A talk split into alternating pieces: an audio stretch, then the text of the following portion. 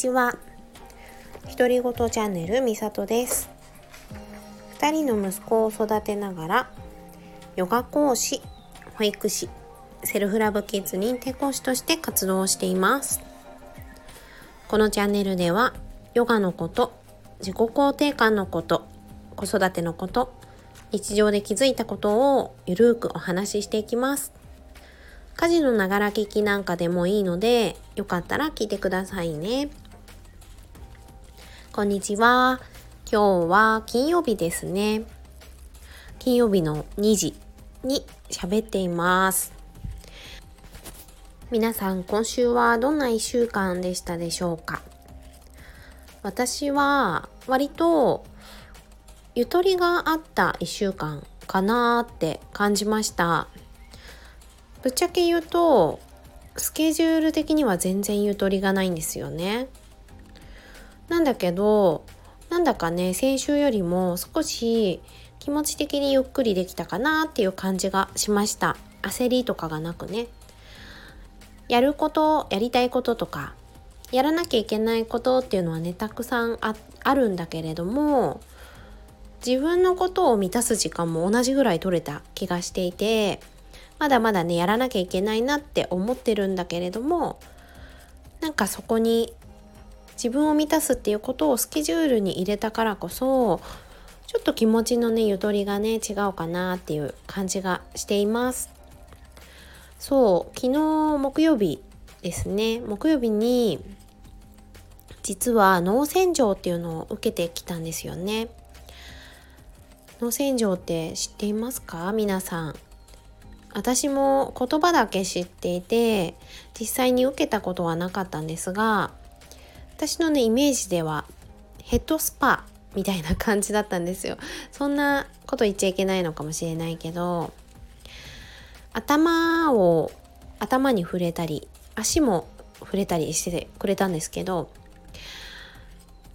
脳が現れたみたいなすっきりした感覚があるよってね、そういうものなんですよね脳洗浄って。それでやったことなかったんだけど頭がね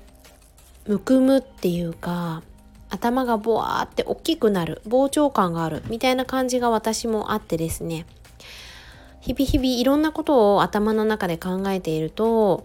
脳が疲れてくるっていうかパンパンになるみたいな感覚が私はあったんですよね。でそれで脳洗浄って聞いた時にあすごい良さそうだなって思っていてなんか自分の普段疲れちゃってる頭をすっきりさせたいなっていう思いがあったのでずっとずっとね行ってみたかったんです実は。でそれで脳洗浄のサロンっていうのはいくつかね知ってはいたんだけれども昨日はサロンとかに行ったわけじゃなくって実は同じ茅ヶ崎でね活動しているヨガのインストラクターの方がいるんですがその方がねあのお家を開放してくださってそこで脳洗浄をやらせてもらうというねイベントがあって体験みたいな形で脳洗浄をやってもらったんです。ママ向けにねやってもらったのでもう一人ねママも来ていてお子さんも一緒にいて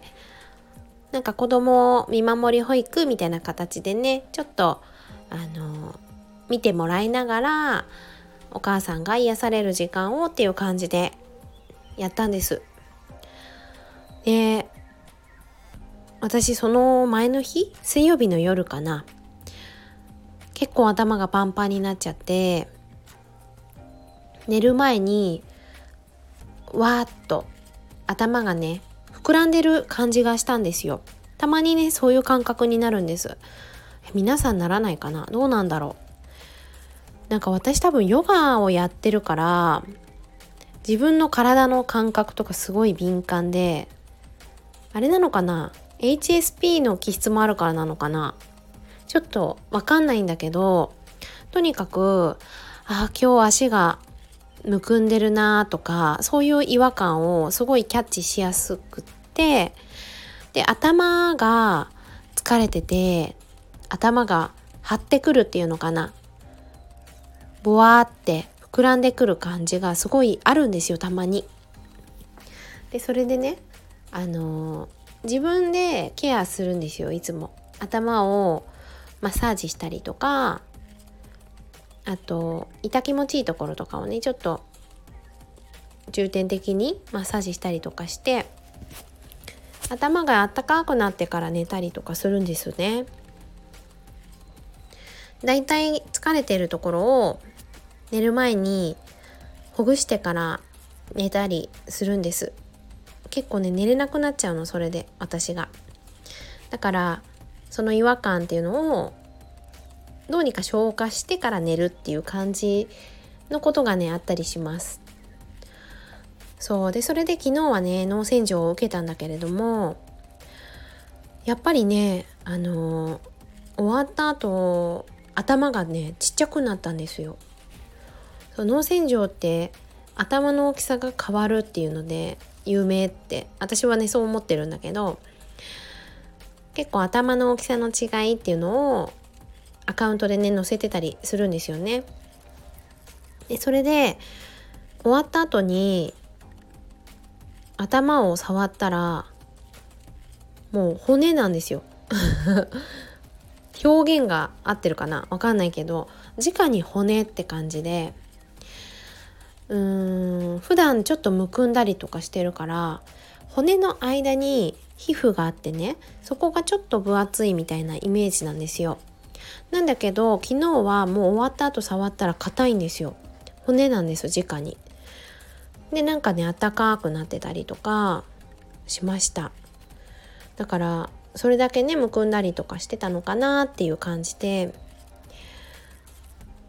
なんか頭をね強く揉んだりとかするのかなって思ってたんです。むくみを取ったりとか。マッサージってちょっと痛いみたいなイメージがあったんだけどそうじゃなくって割とねなんか優しいタッチであこんな感じなんだなってすごい不思議に思ったんだけどでもね終わった後すごく変わっていたからああそうなんだすごいなすごいなって思ってね。で次男もとっても遊んでくれてたんですよずっと。だから「お母ちゃん」って来ないでずっと一人で遊んでくれてたからもうね癒されましたねとっても。うん。でお母さんたちとね参加者の方たち参加者の方とあと主催のね方たちとお話ししたりして何でもない話をしたりしてそんな時間を過ごせたのがすごく幸せだったし満たされたなっていう時間でした。うん。なのでねだからかもうん自分のことを満たせたなっていう実感があってですねだから今週なんかゆとりあったなって思いました。うんよかった。本当にあの忙しくしちゃうんですよね。性質かな？自分の性格的にいろんなことをやってしまうんだけれどもだからこそあえてスケジュールとして自分を満たすっていうことを入れていきたくってこの間のラジオでも話したかもしれないんだけどそうそう。なんか人と約束をしたら守るんです私。なんだけど自分との約束ってちょっと破っちゃったりするんですよ。今日ヨガしようって。自分のためにヨガしようって思っても他に何かね緊急なこととかが出てくるとそれを破ってねそっちをやっちゃったりするんですよ。お家だとね。お母さんってそうなのかな？なんか家にいると例えばオンラインヨガ予約しましたって言ったらやると思うんです。だけどそうじゃなくってこの時間ヨガしようって思っててもあ洗濯物とかあ洗い物とかあ泣いちゃった子供がとかってなったらやめちゃってそっちを優先しちゃったりしますよね。しないかな。私はねしちゃうんだよな。自分の約束って一番破りやすいんだよね。だからあえて人と約束をして自分を満たすっていうことを私は結構しています。ヨガに行くっていう予約をしたりとかで昨日みたいに脳正常行きますって予約をしたりとかなんかそうやってあえてその時間は絶対にその時間っていう風にすることがね私にとっては必要なことだったりするのでそんな風にしてね自分を満たしたりしています。そう。で今日はねちょっと講座のお話をしていこうかなって思っています。6月の11日来月のね6月11日の日曜日に実はねオンラインで講座をさせてもらうことになりました。セルフラブキッズって私が認定講師をしている親子で育む自己肯定感の講座なんですがそのねセルフラブキッズっていう講座の、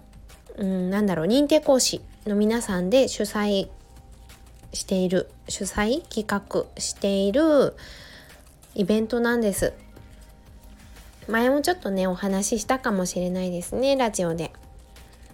以前は、えー、と3月にね東京でイベントが行われたんです。原宿でね。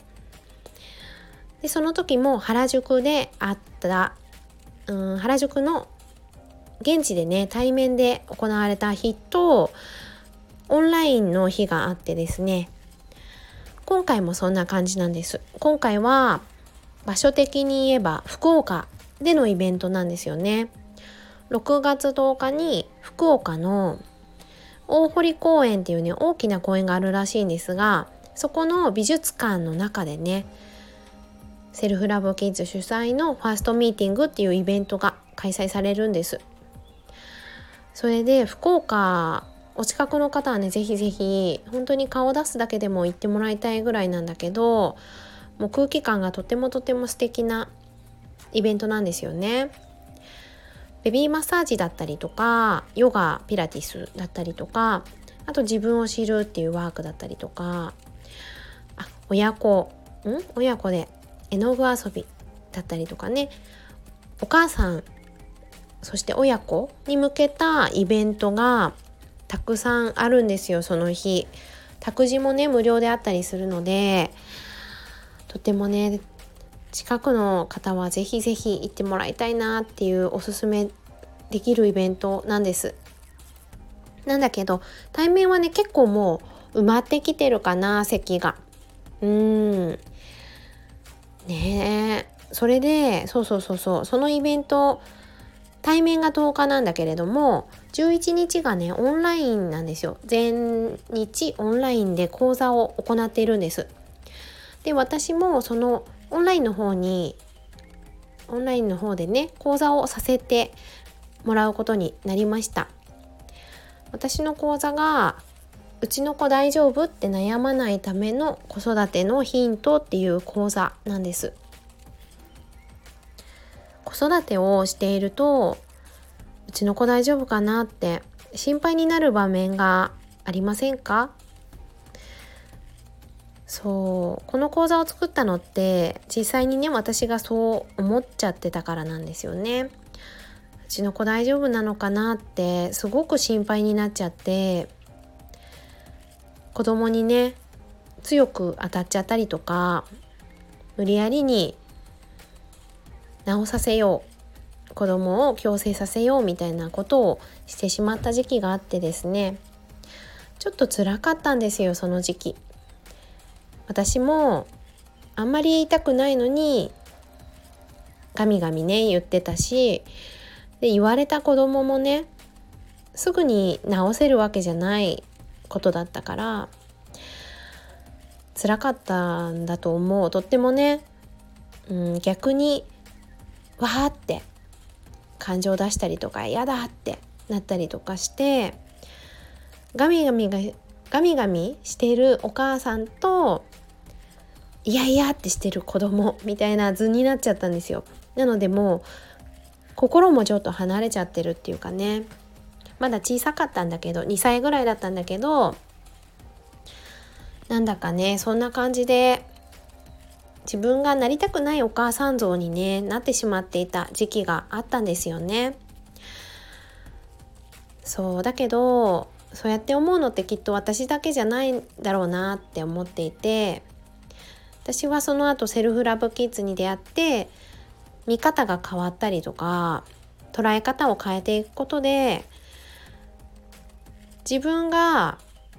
うーん嫌だなって思うお母さんじゃなくてあ楽しいなって思える子育てを今はできているしもちろんそれでもイライラってする時もあれば怒っちゃう時だってあるしね。いっぱいいっぱいになっちゃう時だってあるんだけどそういう自分もなんか否定しないでねあ頑張ってる頑張ってるって認められるようになったんですよね今は。そうだからあーなんかこんな風に言いたくなかったのになーみたいなことはね減ってきているんですよね今はとっても。それで思うのは私はそこで辛いなって実は心の奥底で思っていてでも何が辛いのかあんまり分かんなかったんですよね。子育てと自分っていうのがすごく密接すぎたからそして毎日毎日繰り返されていくことだからあえて振り返るってことをしなかったその時は一体全体何に悩んでるのかもわからなかったし日々モヤモヤっとしたものをただただ抱えてたっていう感じなんです。だけど私の場合はねセルフラブキッズを受けてあ自分はここに悩んでたんだっていうことに気づいたしだけど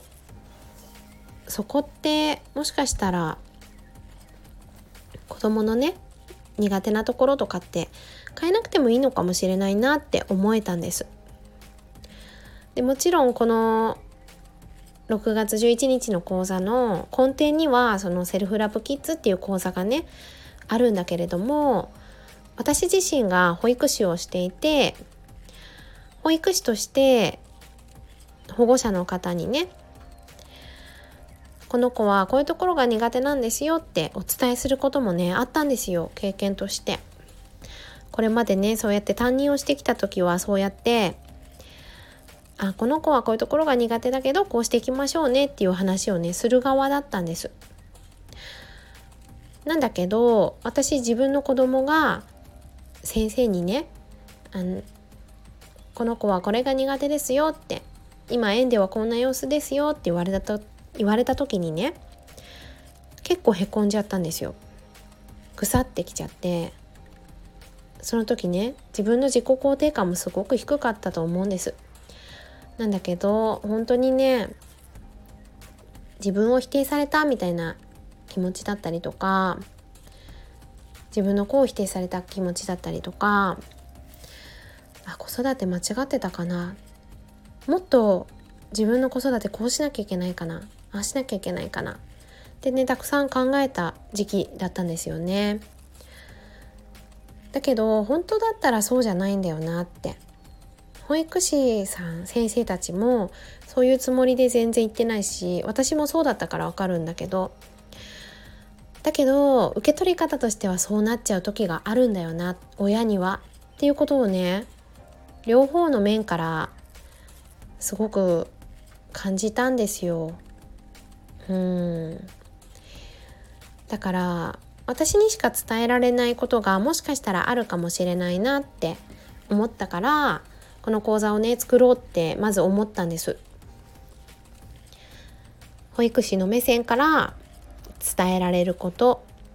保護者の目線から経験してね感じたこと。それを伝えられるんじゃないかなって思ってね講座を作っているんです。うん。で本当にね今回だけの予定なので6月11日に10時から11時に私は講座をするんですがその日だけの講座になると思います。もちろんねアーカイブは残るのであその時間ちょっと都合悪いなっていう方がいたらアーカイブでね見てもらうことも全然可能なのでね、アーカイブは特に視聴期限とかはなくね無期限で見ることができるのであこの講座気になるなってもし思う方がいたらね、ぜひぜひ予約してもらえたらねいつでもあのその後見ることはできるかなって思います。ただその後はねもしかしたらもうその内容では講座はやらないかもしれないからねこの機会にもし気になっていればねチェックしてもらいたいなって思っています。そうそう。この講座がねうん私は息子に対してあこの子大丈夫かなって思っていた時はやっぱりその園での生活で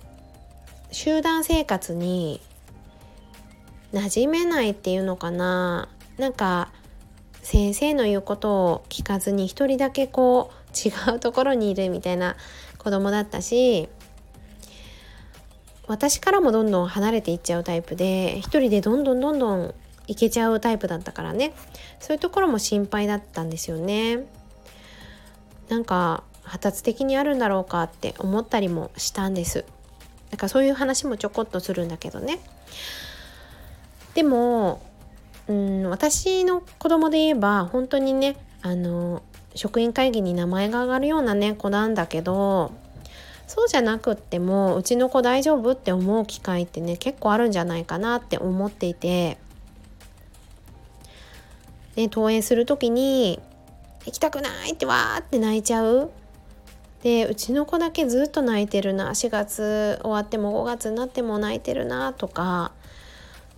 そんなことでもきっとね心配になるだろうしなんか友達に全然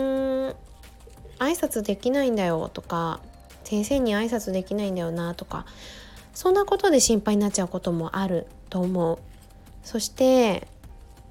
あとなんだろうないっぱいあるけどうん一人で遊ぶのが好きでお友達と遊べないとかあとは園生活でお利口すぎるっていう悩みがある人もねいたんですよね。うちとは本当逆なんですけど先生の言うことちゃんと聞けるんですよ。だけど自分の中ですごい我慢しちゃって自分の言いたいこととか言えないんじゃないかっていう悩みがねあるっていうお母さんもいるんですよねだからうちの子大丈夫？ってどんなことでもきっと思えるしだけどずっと多分その悩みって尽きなくって今悩んでることが終わったとしてもまた次に違う悩みが出てきたりするんですよね。でその悩んでる状態をどうにかどうにかね解決したいなって思ってね私たち親も何か指導をしてあげたり教えてあげなきゃいけないって思ったりとかしてね。なんかいつの間にやら口うるさくなっちゃったりとかうんそんなに言わなくてもいいのにもしかしたら待ってたらできるようになったかもしれないけど早く早くできるようになってほしいって、ね、せかせかしてしまうっていうこともねあるんじゃないかなって思うんです。だから私はその子育てが苦しくなってしまった時期にね2歳のイヤイヤ期だったけどめちゃくちゃ可愛い時期だったんですよ。だけどその時期って子育て楽しいって思ってなくってなんか辛かった辛いなって思っていた。だからその時楽しい思い出もちろんなんか遊んだりとか楽しい時もあったんだけどあ子育て楽しかったなっていう思いじゃなかったからその2歳の可愛い時期をねもしかしたらもっともっと味わえたかもしれないんだよな違う自分だったらって思うんですよね。だからそれって多分ずっとずっとそうで悩んでることがうんいつまでも多分続いていくから2歳の可愛い時期かもしれないし3歳かも4歳かも5歳かもしれないけどその時期って本当にねお母さんとべったりする時期密接な時期だと思うんだけど多分ね終わったらあの時期に戻りたいなって思うそんなお母さんもいるんじゃないかなって思います。っていうのもすごくね言われる。今すごく幸せな時期だよって。うん。でもあっという間に終わっちゃうよって。もうお子さんが大きい方とかにね言われることがあります。で私も本当にそう思う。長男が生まれてもう今4歳半だけどあれってこの間生まれなかったって思うしえ次年長？その次小学生？本当？って信じられないぐらい早いんですよ月日が経つのが。だから本当にそうなんだと思う。この時期をどれだけ楽しめるかってもしかしたらちょっと見方を変えるだけで変わってくるかもしれないしなんだか楽しく過ごせる方法ってあるんじゃないかなって思っているんですよね。うん。だから子供のね苦手なこととかあとこれちょっとなーって思ってるとこあるかもしれないんだけどそこについての見方を変えていく。その子自身のいいところってどこなんだろうっていうねところを考えていく。そんな講座になっています。中にワークもいくつかね入れていてそのワークで自分のお子さんのいいところを考えていったりとか振り返っていったりとかね。あと自分のお子さんにどう接していくのがいいんだろうっていうのを考えていくようなワークがあるんです。普段子育てしてるとね毎日毎日過ぎていってしまうと思うからこうやってねちょっと質問を用意していてそれについて考えるっていうことがその次の日からの子育てでもう少しずつ変わっていけるきっかけになるんじゃないかって思っています。だからね願いは今子供と過ごしているとってもとっても貴重な時間を自分らしくお母さんも自分らしく子供も自分らしく楽しいねって思えるように笑顔じゃない日があったとしてもイライラしちゃう日があったとしてもそれもひっくるめて楽しいねって幸せだねって思えるママそしてお子さんを増やしていきたいなって思っています。はいそんな講座です。概要欄に詳細のねページを載せておきますね。今日はねこんな感じで講座の告知になってしまいました。長くなってしまいました。すいません。ねだけど是非ね必要なママがいたら届いていったらいいなって思うし肩の力を抜いて楽しく子育てができるママを増やしていきたいなって私も思っています。はい。では長くなってしまいました。それでは今日のラジオはこれぐらいにしていこうかなって思います。では土日ね週末がまたやってきますね。皆さん楽しい週末をお過ごしください。最後までお聴きくださった方どうもありがとうございました。それではさようなら。